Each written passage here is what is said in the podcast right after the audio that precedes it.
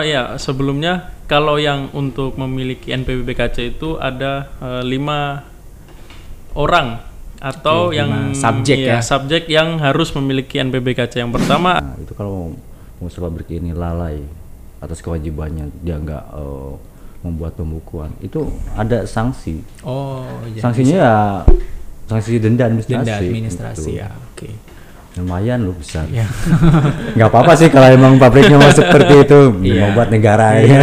Dan itu gratis loh. Gratis tanpa biaya. Ya, mungkin kalau ada teman-teman pengusaha yang mau jual seperti itu kan takutnya nanti nanti ada biayanya mahal segala macam. Enggak, kita jamin enggak ada seperti itu, gratis semua.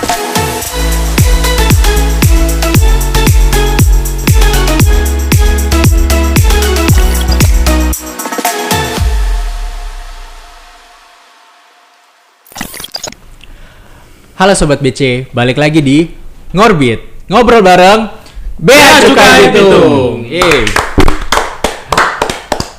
Bersama saya Fadal, di sini kita akan bersama-sama mengulik informasi-informasi menarik seputar kepabeanan dan cukai. Seperti biasa, tentunya saya ditemani oleh dua orang tamu yang sangat spesial pada hari ini. Jadi spesial. Spesial dan martabak nih. Pakai telur kali ya. Dan tentunya selain spesial juga ahli di bidangnya ya. Dan uniknya, amin ya Pak. Dan tentunya dua tamu yang spesial ini hadir dari dua unit yang berbeda, yaitu dari unit pelayanan dan unit pengawasan. Sehingga tentu pembahasan kita nanti akan semakin lengkap karena dibahas dari dua sisi yang berbeda, yaitu pengawasan dan pelayanan. Langsung saja kita perkenalan dulu. Yang sebelah kanan ada Mas Andro. Ya, selamat malam. Malam. Halo Mas Andro, sehat hari ini? Alhamdulillah sehat. Oke. Jadi Mas Andro ini adalah pelaksana dari seksi pelayanan kepabeanan dan cukai dan dukungan teknis. Dan dukungan teknis atau disingkat PKCDT. PKCDT, seksi PKCDT. Oke, selanjutnya di sebelah kiri saya ada Pak Dadan. Halo Pak Fadal, selamat malam. Malam Pak. Gimana sehat Pak Fadal? Alhamdulillah. Sebelum saya ditanya, saya minta dulu.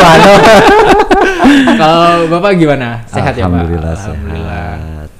Pak Dadan ini dia dari unit pengawasan, khususnya fungsional penyidikan ya Pak? Siap. Siap Pak Dadan. Oke, baik Mas Andro dan Pak Dadan, pada episode kali ini kita akan mengulik mengenai perizinan di bidang barang kena cukai. Ya, pengusaha-pengusaha yang berkecimpung baik itu produksi maupun penyaluran atau penjualan barang kena cukai. Ya, tentunya sebelum itu kita mungkin mengingat kembali nih reminder bagi sobat-sobat BC di rumah, barang kena cukai itu ada apa aja sih? Coba yang dijelaskan. Pertama itu ada hasil tembakau.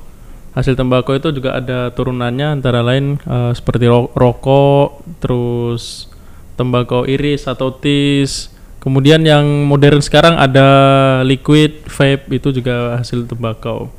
Oke, selanjutnya terus ada juga etil alkohol. Biasanya yang digunakan untuk bahan obat-obatan, terus hand sanitizer itu. Dan yang terakhir ada MMA, minuman mengandung etil alkohol. Minuman beralkohol lah yang biasa kita atau minuman keras ya. Minuman keras. Keras ya berarti minumannya ini. Saya cuma nambahin aja. Oh, iya, kalau tadi kan hasil tembakau itu kan berupa rokok ya. Rokok juga ada jenis-jenisnya kan. Oh iya Pak. Selain yang tadi disebutkan itu juga ada jenis kayak SKT, SKM, SPM, SKTM, seperti itu. Ada jenis-jenisnya juga dijabarkan lagi ya Pak. Oke, jadi dari ketiga barang kena cukai yang tadi dijelaskan oleh Mas Andro dan Pak Dadan, tentu para pelaku usaha yang berkecimpung mengenai barang tersebut harus memiliki izin ya Pak ya. Iya, betul. Oke, jadi kenapa dia memiliki izin? Karena pada dasarnya barang kena cukai ini dia menjadi suatu barang kena cukai itu karena memenuhi karakteristik tertentu. Iya. Yeah. Mungkin bisa jelaskan nih Pak Dadan karakteristik tersebut. Atau Mas Andro mau jelasin atau? Ya, boleh. Jadi ada 4 karakteristik yang menyebabkan kenapa BKC ini harus memiliki izin tadi ya. Yang pertama karena peredarannya yang perlu diawasi. Konsumsinya perlu dikendalikan. Kemudian penggunaannya itu bisa berdampak negatif pada wilayah sekitar, dan kemudian pengenaan pajak untuk keseimbangan dan pemerataan keadilan ya, keadilan. Oke. Jadi dari kriteria-kriteria tersebut khususnya mengenai peredarannya perlu diawasi ya, sehingga para pelaku-pelaku usaha terkait BKC ini harus memiliki izin ya, ya. Atau istilahnya izinnya mungkin bukan harus kali ya, wajib memiliki izin ya, betul. Atau istilahnya NPPBKC ya, ya. Nama izinnya nomor pokok pengusaha barang kena cukai. Nah, Mas Andro dari seksi pelayanan. Berdasarkan data di seksi pelayanan, jenis-jenis pengusaha barang kena cukai yang telah mendaftarkan dirinya atau telah mendapatkan izin dari kantor Bea Cukai Bitung terkait NPPBKC itu jenisnya usaha apa aja sih, Bang? Ya, sebelumnya kalau yang untuk memiliki NPPBKC itu ada 5 orang atau yang subjek ya, subjek yang harus memiliki NPPBKC. Yang pertama ada pengusaha pabrik, yang kedua ada importir, yang ketiga barang kena cukai ya, importir BKC, terus yang ketiga adalah pengusaha tempat penyimpanan, ini untuk etil alkohol, kemudian penyalur atau distributor, dan yang terakhir adalah TPE untuk MMA. Oke. Penjualan minuman beralkohol. TPE itu tempat penjualan eceran. Ya. Okay. Nah, kalau di Bea Cukai Bitung sendiri per hari ini itu ada 1 pabrik, 2 distributor, dan 20 tempat penjualan eceran minuman beralkohol yang sudah diterbitkan izinnya oleh Bea Cukai Bitung. Oh, oke. Jadi kebanyakan didominasi itu dari tempat penjualan eceran dengan jenis barang kena cukai, minuman beralkohol ya, MMA. Karena pengusaha HT itu tidak perlu izin NPPBKC. Bayangkan kalau TPE HT perlu NPPBKC, pasti banyak warung-warung. Setiap warung yang jualan rokok harus NPPBKC, pasti tidak ideal ya dalam dunia bisnis. Jadi yang dipersyaratkan untuk penjualan eceran itu hanya untuk etil alkohol dan TPE MMA saja. Oh, TPE minuman MMA mengandung etil alkohol atau minuman beralkohol. Atau mungkin yang umumnya bisa dibilang miras ya, keras kan. Miras, minuman keras. Oke. Okay. Selanjutnya dari Pak Dadan, dari segi pengawasannya nih. Berdasarkan pengawasan yang dilakukan oleh unit Bapak, bagaimana sih para pelaku-pelaku usaha BKC yang ada yang dalam pengawasan Bea Cukai Bitung ini, apakah sudah patuh semua atau seperti apa, Pak? Jadi kalau di unit P2 selain melakukan pengawasan juga melakukan edukasi sosialisasi. Siap. Dan edukasi sosialisasi juga bukan berarti ke toko-toko atau TPE yang sudah punya izin, yang nggak punya izin juga kita kasih. Oke. Dan juga bukan lagi yang punya izin atau nggak izin, yang nggak jual juga minuman juga kita kasih. Sebelum dia jualan dia udah tahu. Tuh, jadi kita kasih gambaran bahwa kewajiban buat pengusaha yang akan menjual minuman itu harus punya terlebih dahulu izin NPPBKC. Oke. Nah, untuk pengawasan di toko-toko khususnya TPE-TPE itu kebanyakannya udah patuh, cuman ada sebagian toko-toko yang belum patuh dikarenakan yaitu salah satunya itu toko ini belum ada izinnya. Nah, alasannya beragam-ragam, ada yang kendala administrasi perizinan dari Pemda setempat, atau juga karena dia nggak ngerti soal ketentuan, belum tahu biasanya. Makanya kewajiban kita selain di P2 itu selain melakukan pengawasan, penindakan, kita juga diwajibkan untuk melakukan edukasi dan sosialisasi. Dengan harapan bahwa si pengusaha TPE ini akan ngerti soal kewajibannya dia. Baik. Jadi selain pengawasan tetap diberitahu juga bagaimana seharusnya ya, Pak, di edukasi juga ya, Pak. Betul. Oke. Namun mungkin di tengah masyarakat akan timbul pertanyaan nih, Pak, pada dan bahwa kok kita sudah urus izin di pemerintah daerah setempat, kenapa harus urus lagi di Bea Cukai? Kenapa gitu harus mengurus NPPBKC? Mungkin boleh dijelaskan dari Pak Dadan dari segi pengawasan betapa pentingnya izin NPPBKC tersebut, Pak. Nah, selain dari izin-izin itu juga di kita cek juga kan diwajibkan untuk punya izin BKC ya. Karena BKC ini ya kembali ke pengertiannya yeah. BKC ini barang-barang tertentu yang yeah. punya sifat karakteristik yeah. khusus ya, gitu kan. Kayak semacam peredarannya perlu diawasi, padahal minuman itu udah bayar cukai loh. Iya. Tapi kenapa harus diawasi? Iya. Nah, karena emang sudah diamanatkan oleh undang-undang. Nah, itu karena di undang-undang kita, okay. undang-undang cukai itu setiap orang yang akan menjalankan kegiatan kayak usaha pabrik, tempat penyimpanan, penyalur, terus importir barang kena cukai dan tempat penjualan eceran atau TPE itu wajib memiliki izin BKC. Oke. Gitu.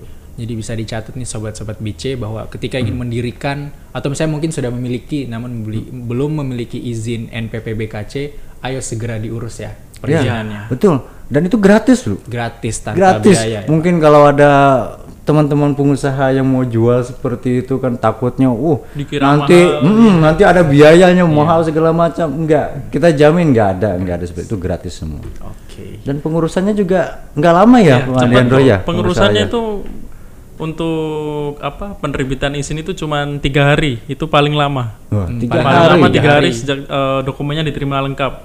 Oke. Nah, menarik dari yang tadi disampaikan oleh Mas Andro.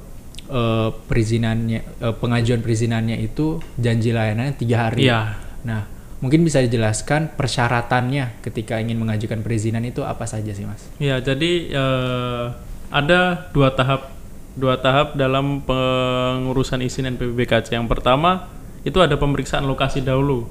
Okay. Jadi pengusaha yang ingin mendapatkan NPPBKC untuk tahap pertama mereka harus bermohon membuat surat permohonan pemeriksaan lokasi ke kantor. Nanti kita dari Bea Cukai akan melakukan pemeriksaan lokasi ke entah itu pabrik, entah itu TPE. Setelah diterbitkan berita acara pemeriksaan lokasi, nanti bisa mengajukan untuk permohonan mendapatkan nomor NPPBKC tersebut. Jadi untuk persyaratan administrasi yang paling utama yaitu dia tentunya punya SIUP MB dan NIB.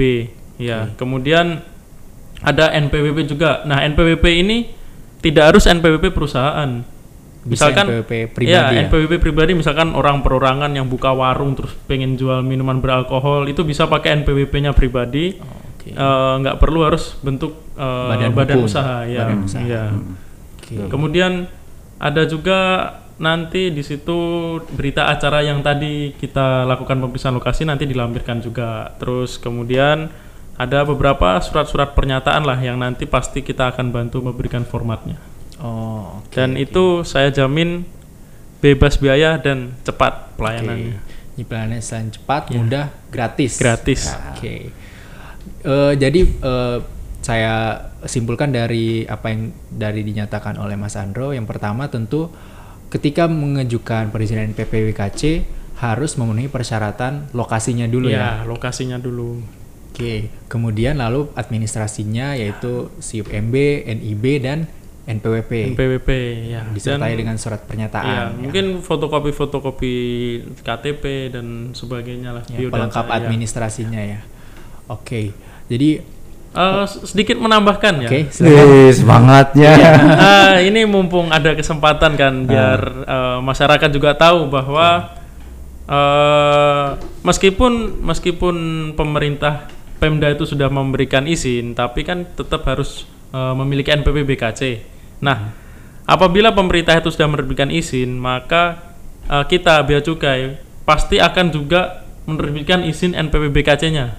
Iya. Karena di salah satu peraturan kami ada dikatakan bahwa ketika Pemda itu sudah memberikan izin, maka Bea Cukai juga harus juga ikut memberikan izin. Jadi kita tidak akan mempersulit, kita tidak akan bikin rumit atau gimana. Selama Pemda sudah kasih izin, kita juga akan kasih izin. Karena tentunya persyaratan yang ada di Pemda dan yang ada di Bea Cukai tentunya hampir sama. Iya, hampir sama. Ya. Kriterianya ini boleh diberikan izin atau tidak hampir sama. Sehingga ketika sudah mendapatkan SIUP MB tidak usah khawatir bahwa nanti di Bea Cukai ditahan, tidak diterbitkan, tentunya akan dipermudah semuanya untuk penerbitan NPPBKC-nya. Oke, setelah memiliki NPPBKC kan sudah mengajukan permohonan lalu mendapatkan cap NPPBKC disertai dengan piagam, terus dan ada stikernya juga sebagai tanda. Tentu para pengusaha yang memiliki izin ini memiliki kewajiban tentunya. Ya, ada. Kewajibannya itu apa-apa saja, Mas? Kalau untuk pengusaha tempat penjualan eceran dan distributor, itu mereka wajib membuat pencatatan, entah itu barang keluar atau barang masuk, sisa stok dan sebagainya. Itu wajib dibuat pencatatan, dan nanti pasti kami akan membantu seperti apa formatnya, dan kemudian dilaporkan ke Bea Cukai itu setiap 3 bulan sekali. Oh, oke, setiap triwulan. Ya, triwulan sekali membuat memberikan laporannya ke kami, bisa melalui WA, bisa melalui email, atau mungkin hard copy-nya datang langsung ke kantor bisa. Oh, okay. Sementara kalau untuk pengusaha pabrik sebenarnya sama. Pengusaha pabrik yang skala kecil itu melakukan pencatatan, tapi kalau yang skala besar itu wajib melakukan pembukuan. Itu untuk mempermudah sih sebenarnya, untuk mempermudah pengusaha itu sendiri kan. Pasti kan pengusaha itu punya catatan, misalkan barang ini selesai produksi berapa, laku berapa, itu kan juga untuk mempermudah pengusahanya sendiri. Nah, kita Bea Cukai mewajibkan itu ada karena agar untuk membantu mereka sendiri dan membantu kita dalam pengawasannya juga. Oke, karena pada dasarnya ketika barang kena cukai itu sudah dibuat, ada terutang pungutan negara di situ. Terutang pungutan negara untuk pengusaha pabrik atau importir. Ya, khususnya pengusaha pabrik dan importir ada pungutan negara di situ yang dimana harus diawasi juga dalam administrasinya. Oke. Tapi itu saya tambahin juga nih, Pak. Untuk kayak pabrik yang tadi disebutin Pak Andro, pabrik terus itu kan selain kalau seandainya dia nggak melakukan kewajibannya, pembukuannya. Nah, itu kalau pengusaha pabrik ini lalai atas kewajibannya, dia nggak membuat pembukuan, itu ada sanksi. Oh, sanksinya ya sanksi denda administrasi. Denda administrasi gitu. Oke. Lumayan loh besar. Nggak apa-apa sih kalau emang pabriknya mau seperti itu, mau buat negara ya. Nyumbang sukarela. Terus juga yang buat pabrik skala kecil juga sama. Emang pengusaha pabrik skala kecil itu kan tidak ada kewajiban untuk melakukan pembukuan, tapi diwajibkan untuk melakukan pencatatan. Dan itu sama berlaku. Kalau seandainya kewajibannya ini nggak dipenuhi, dan itu juga sama. Ada denda administrasinya. Bukan kita mau nakut-nakutin, cuman mengingatkan aja. Mengingatkan kewajiban-kewajiban para pemilik NPPBKC. Karena negara kan sudah memberikan izin lah, kita sudah memberikan izin, maka ada kewajiban dari para pemilik izin ini untuk menaati peraturan. Gitu. Dan tentunya apabila melanggar juga izinnya bisa dibekukan, bisa dibekukan, atau bahkan bisa dicabut. Jadi setelah memiliki izin harus tetap patuh terhadap peraturan kepabeanan dan cukai.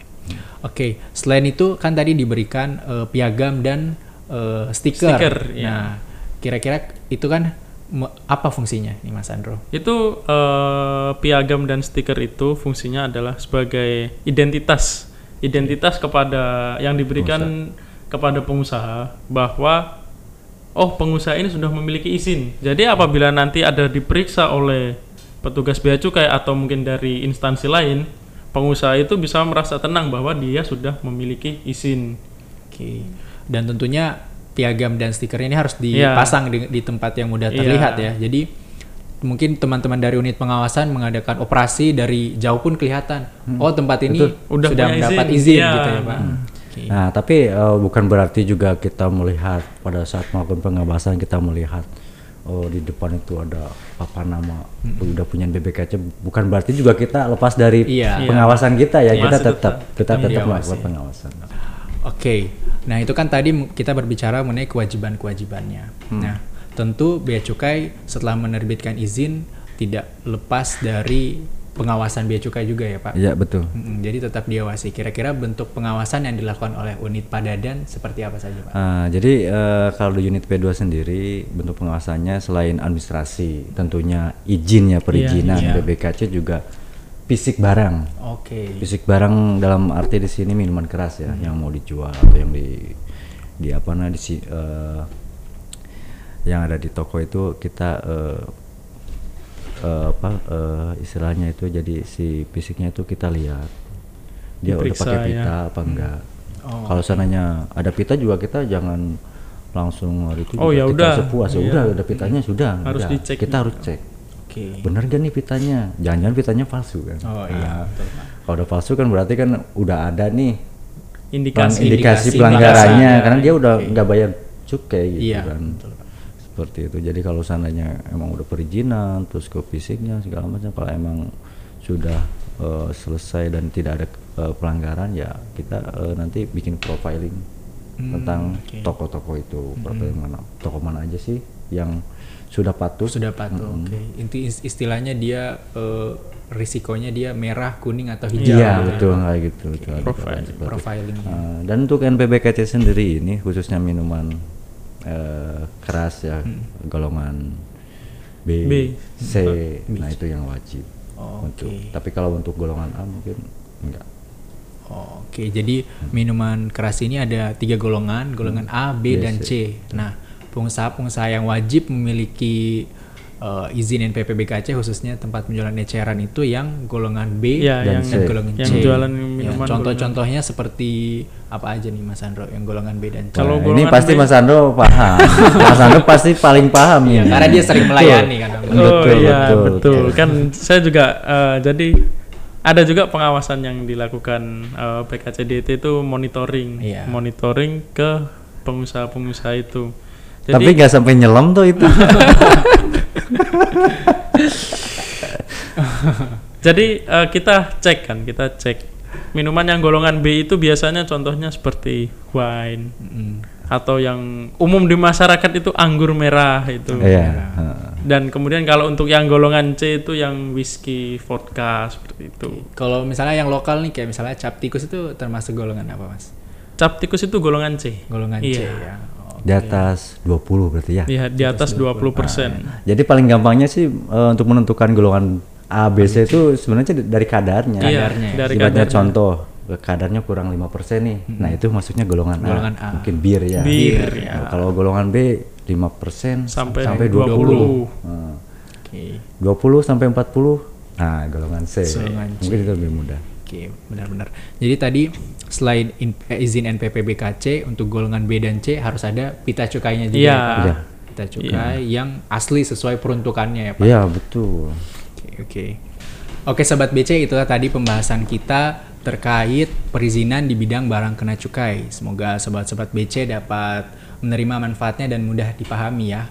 Nah tentunya bagi Sobat-Sobat BC yang hendak menjalankan usaha di bidang barang kena cukai atau mungkin sudah menjalani usahanya namun belum memiliki izin NPPBKC, ayo ajukan perizinannya di Bea Cukai Bitung karena perizinannya persyaratannya mudah dan prosedurnya cepat dan tanpa biaya gratis. Ayo kita mengurus izin, mari Jo urus NPPBKC ya Pak. Oke. Nah apabila masih bingung nih mengenai prosedur dan persyaratannya, boleh langsung ajukan pertanyaannya, boleh melalui kolom komentar video podcast ini atau datang langsung ke kantor Bea Cukai Bitung atau menghubungi kami di telepon atau WhatsApp di 0811 4334 493 atau Bravo Bea Cukai 1500225.